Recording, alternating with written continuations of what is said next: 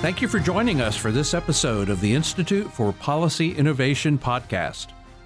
We're coming to you today from the studios of Salem Media Group in Dallas, Texas. I'm Tom Giovanetti, the president of the Institute for Policy Innovation. Today is January 18th, 2024, and I'm joined in studio today by IPI's resident scholar, Dr. Merrill Matthews. And today, Dr. Matthews, we're going to talk about a piece that you had in The Hill uh, called "Don't Impose New Fears on Old Vaccines." Yes. So we have um, we've we've come through a period of time where enthusiasm for the COVID nineteen vaccine yielded to skepticism and disappointment Mm-hmm. about the COVID nineteen vaccine. Um, but some of this anti-vax skepticism is apparently sort of crossing over and uh, infecting uh, our belief in vaccines in general. It has a broader impact. And so what's happened is last month, that is December 2023, Children's Hospital of Philadelphia is experiencing a measles outbreak. And we don't experience these things experience these things very often, but they're experiencing a measles outbreak.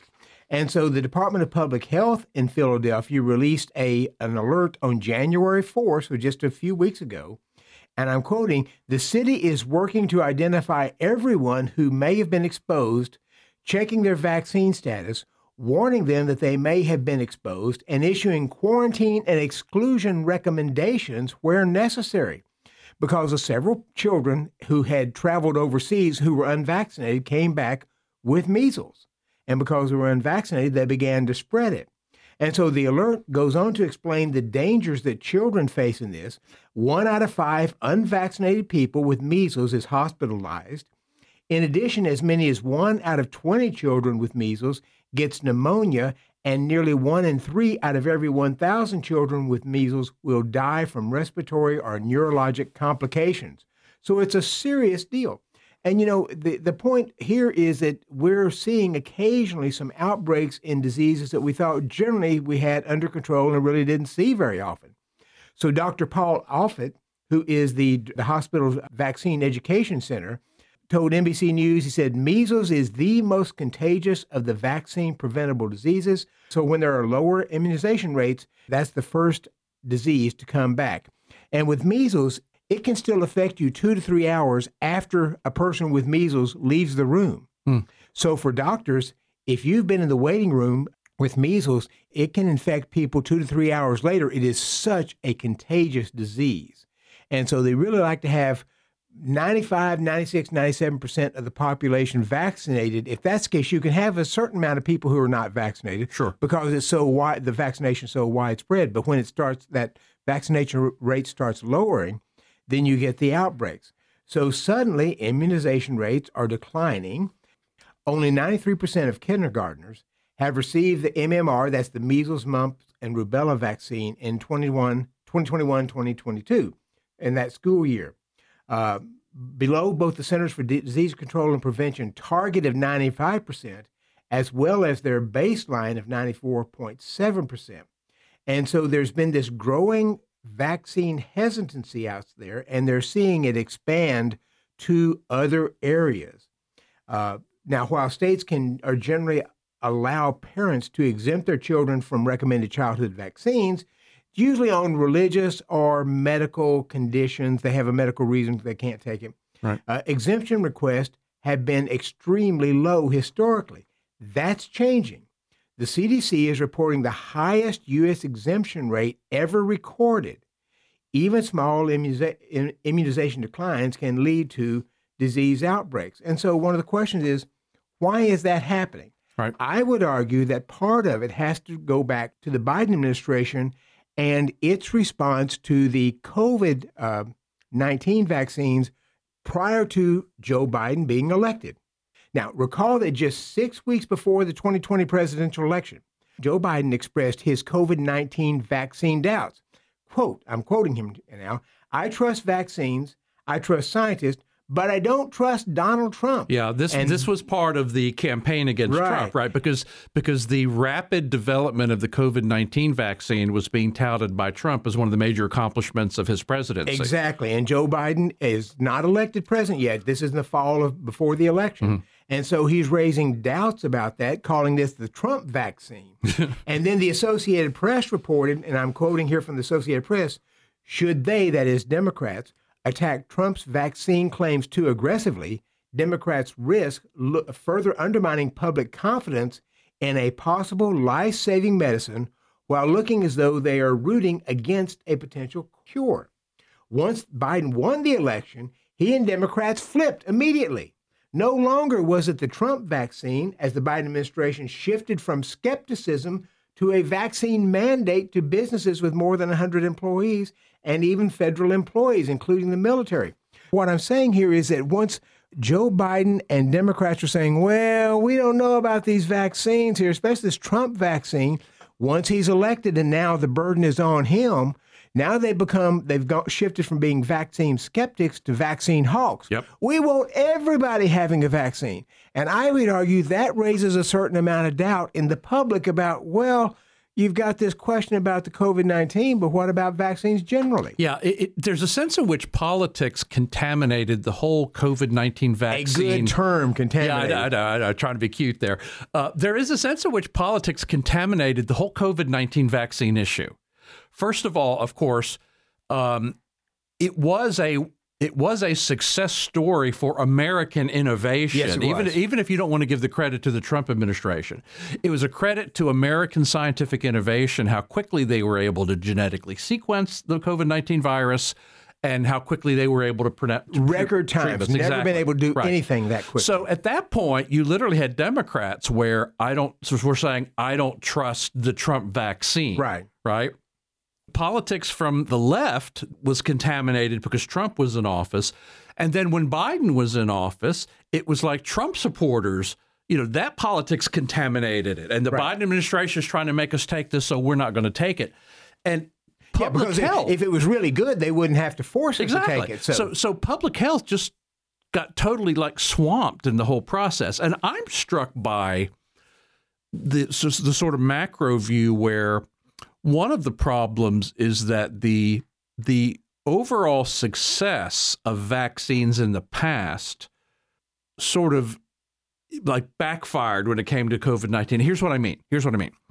If you get a vaccine for the mumps or for measles or rubella, rubella pertussis, or pertussis, or chicken yellow pox. fever, or chickenpox, or smallpox, or whatever, if you get that vaccine, that's lifelong protection generally or, speaking, or, yes. or nearly lifelong protection. You get the vaccine. This, this is society's understanding of vaccines is you get the vaccine, it encourages your body to build up antibodies, and you could basically walk into a fog of smallpox you know, two weeks later, and you would not get smallpox. Probably right? wouldn't get it. And so that that's sort of the public understanding of the way vaccines work. And so when the COVID nineteen vaccine came out, I think we all felt, well, I felt, I thought, right? Okay, this is great. You're going to go get the COVID nineteen. In fact, it was like a series of two, wasn't it? You got like you got one, and then you got the you other. You got two. Uh, you got two, and then later on you got two yeah. more. But but but I don't think we knew we were going to have to have constant boosters. I mean, my impression was you're going to get a couple of shots, and then that's going to give you lifelong protection and against that COVID-19. I'm going to go again is is say is part of the Biden impression hmm. because what the president said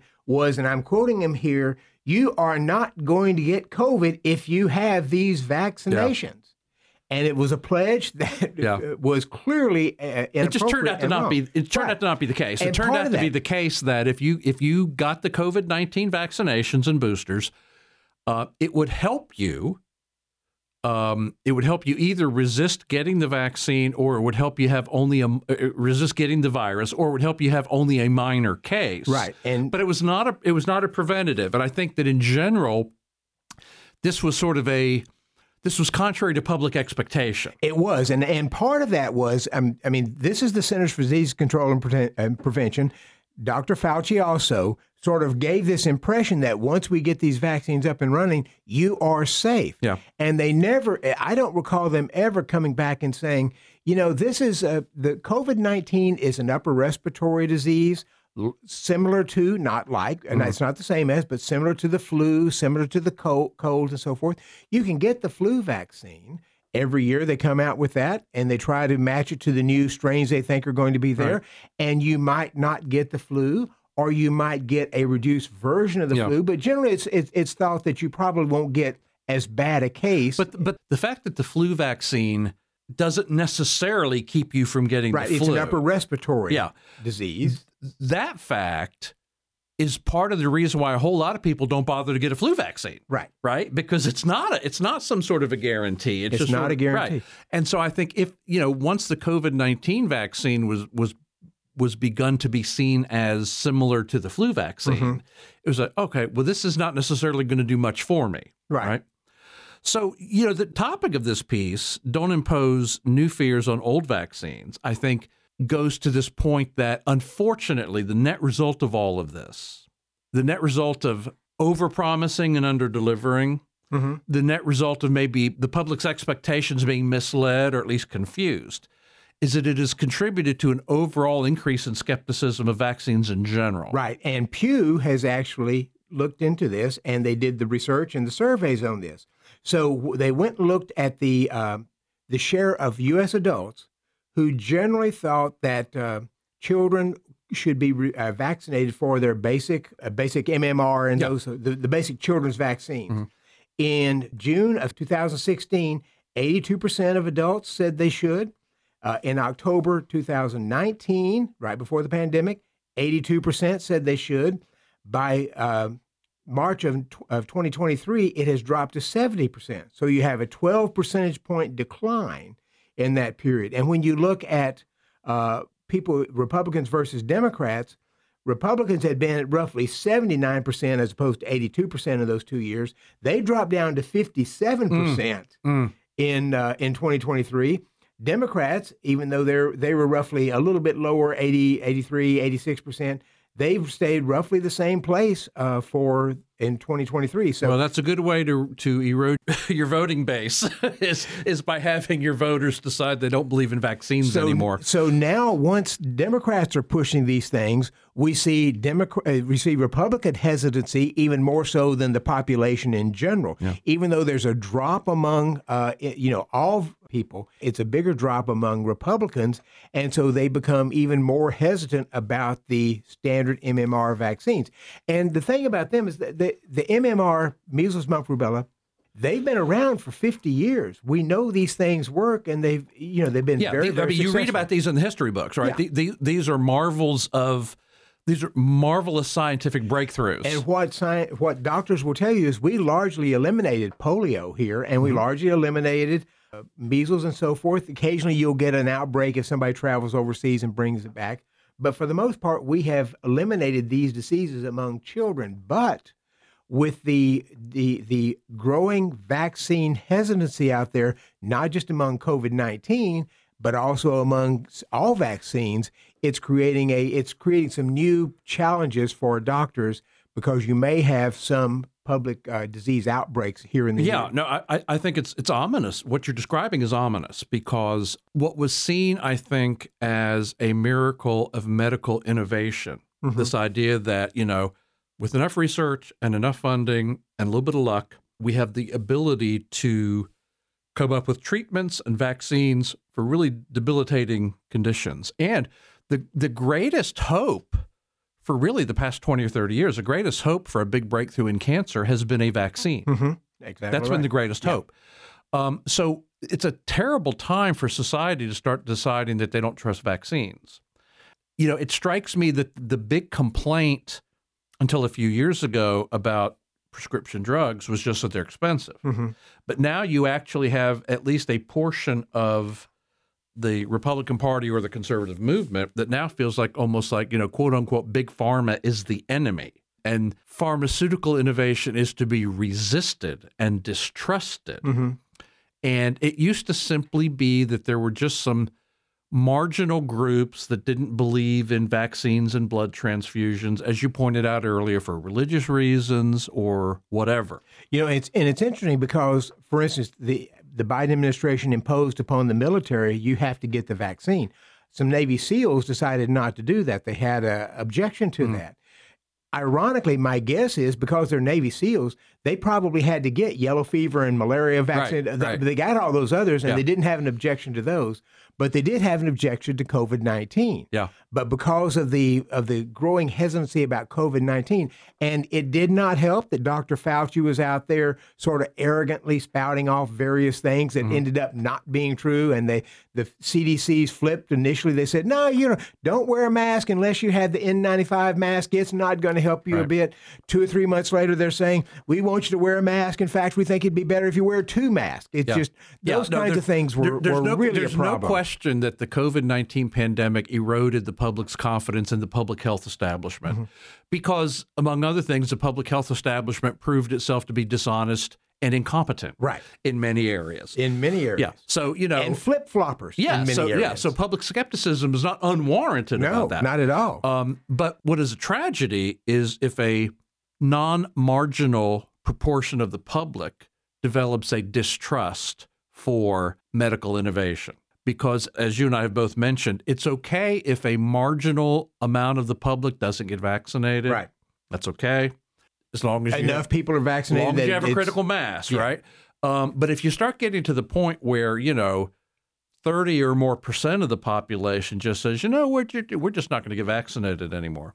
Now you're talking about a situation where an aggressive virus could really burn its way through a population and right. do a lot of harm. And you can have outbreaks in it, and we're getting some outbreaks in things that the doctors are saying we had these under control. We really haven't seen this for a while. Now we're getting some uh, some outbreaks, and the CDC experiencing the largest number of requests for exemptions from vaccines for children going to school yeah. that they've ever seen. So it, it, strikes me that there's a couple of uh, there's a couple principles floating around here. One is the idea of freedom of conscience. Mm-hmm. I think I remember when when when uh, when the COVID nineteen pandemic started and this issue of the vaccine came up, and there was this issue of government mandates. And I can remember saying to people, I can't imagine a bigger violation of individual liberty than the government forcing you to inject chemicals into your body, mm-hmm. you know? So I was always uncomfortable with the idea of a government mandated vaccine. Right. I, I just it just struck me as long as you're willing to deal with the inconveniences and risks of not having the vaccine, you should be free to do that, right? And so we run into this freedom of conscience issue with employment. Like if your employer requires it, then, you know, you're free to reject it, but you also have to deal with consequences. You might have to change jobs, right? right? And the same thing is for for children going children to school, school because exactly. the vast majority of states require uh, right. several vaccines before children can start public school. If you don't want to do that, you there are exemptions, or you can do homeschooling. You can right. find other small groups that you can exactly these, the pod schooling that they sometimes do. Yeah. So, so, you have no, so no one's actually going to hold you down. No government official is going to actually hold you down and forcibly inject you with a chemical. Right. Right. So you have freedom of conscience, but you also have to be willing to deal with the inconveniences and risks right. that come along with that. So it strikes me that that's an important issue. But the other important issue that strikes me is a lack of belief in human progress because one of the biggest areas of human progress has been medical innovation, mm-hmm. has been prescription drugs and vaccines and cancer treatments. And, you know, it was only a few years ago that we actually came up with a way to cure hepatitis C, not just treat it, but cure it. Right. You know, um, I mean, these are wonderful positive things. This is the whole idea of human progress. And it strikes me that uh, you've got to find a way to balance freedom of conscience on things like that with the idea of an ongoing belief in human progress. And if you if we lose our belief in human progress, if we leave, if we lose our belief that that uh, medical innovation can continue to make our lives less painful, more disease free, longer and healthier, that that has really sort of foreboding consequences going forward. And you know, there's one other thing here. I think people have got to sort of think rationally about some of these things. I do hear people say today, I would not, you know, if it were me again, I wouldn't get the COVID 19 vaccine because I have heard that some people die from that. Uh, it wouldn't surprise me, given millions of people given the vaccine, it wouldn't surprise me if there weren't some some bad reactions when you do that many people. But I hear advertisements for prescription drugs on television all the time, and they run through a quick thing of the of the uh, this this always cracks me up uh, of of the adverse reactions, Right. and and they oftentimes end, and you may die. Right, exactly. And, and I very seldom hear somebody say, "Well, I wouldn't go and get that drug because there's a very, very low possibility I may die." In fact, when I used to be on, on the medical school and we were doing Mm-hmm. this, if people had medical conditions, they wanted to make sure they got the active ingredient, not the placebo group, even though we didn't know what the results could be. Right. You might die from that. And they were eager to take the drug. They wanted the active ingredient. They wanted to be in the group that's that's taking the active drug, not the control group that had the placebo. So we did, uh, you and I did a couple of years ago, one of our policy basics podcasts on the idea of the precautionary principle, right? And the idea that there are risks to almost everything.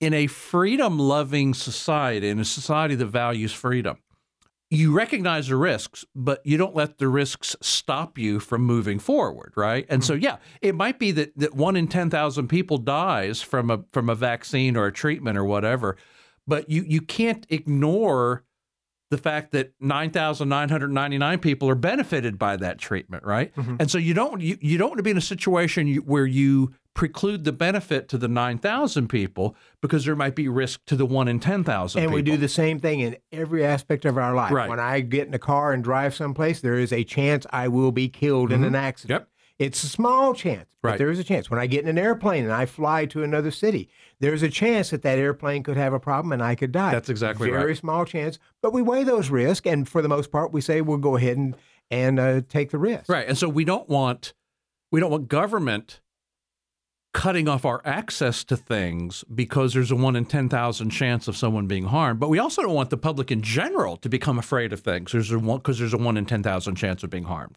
right?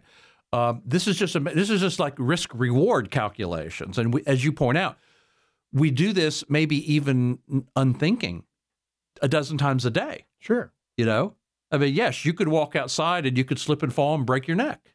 Especially in all, some of the ice had That's exactly right. That's exactly right. So, so we don't want to go through life thinking somehow that the goal of life is to avoid all risks.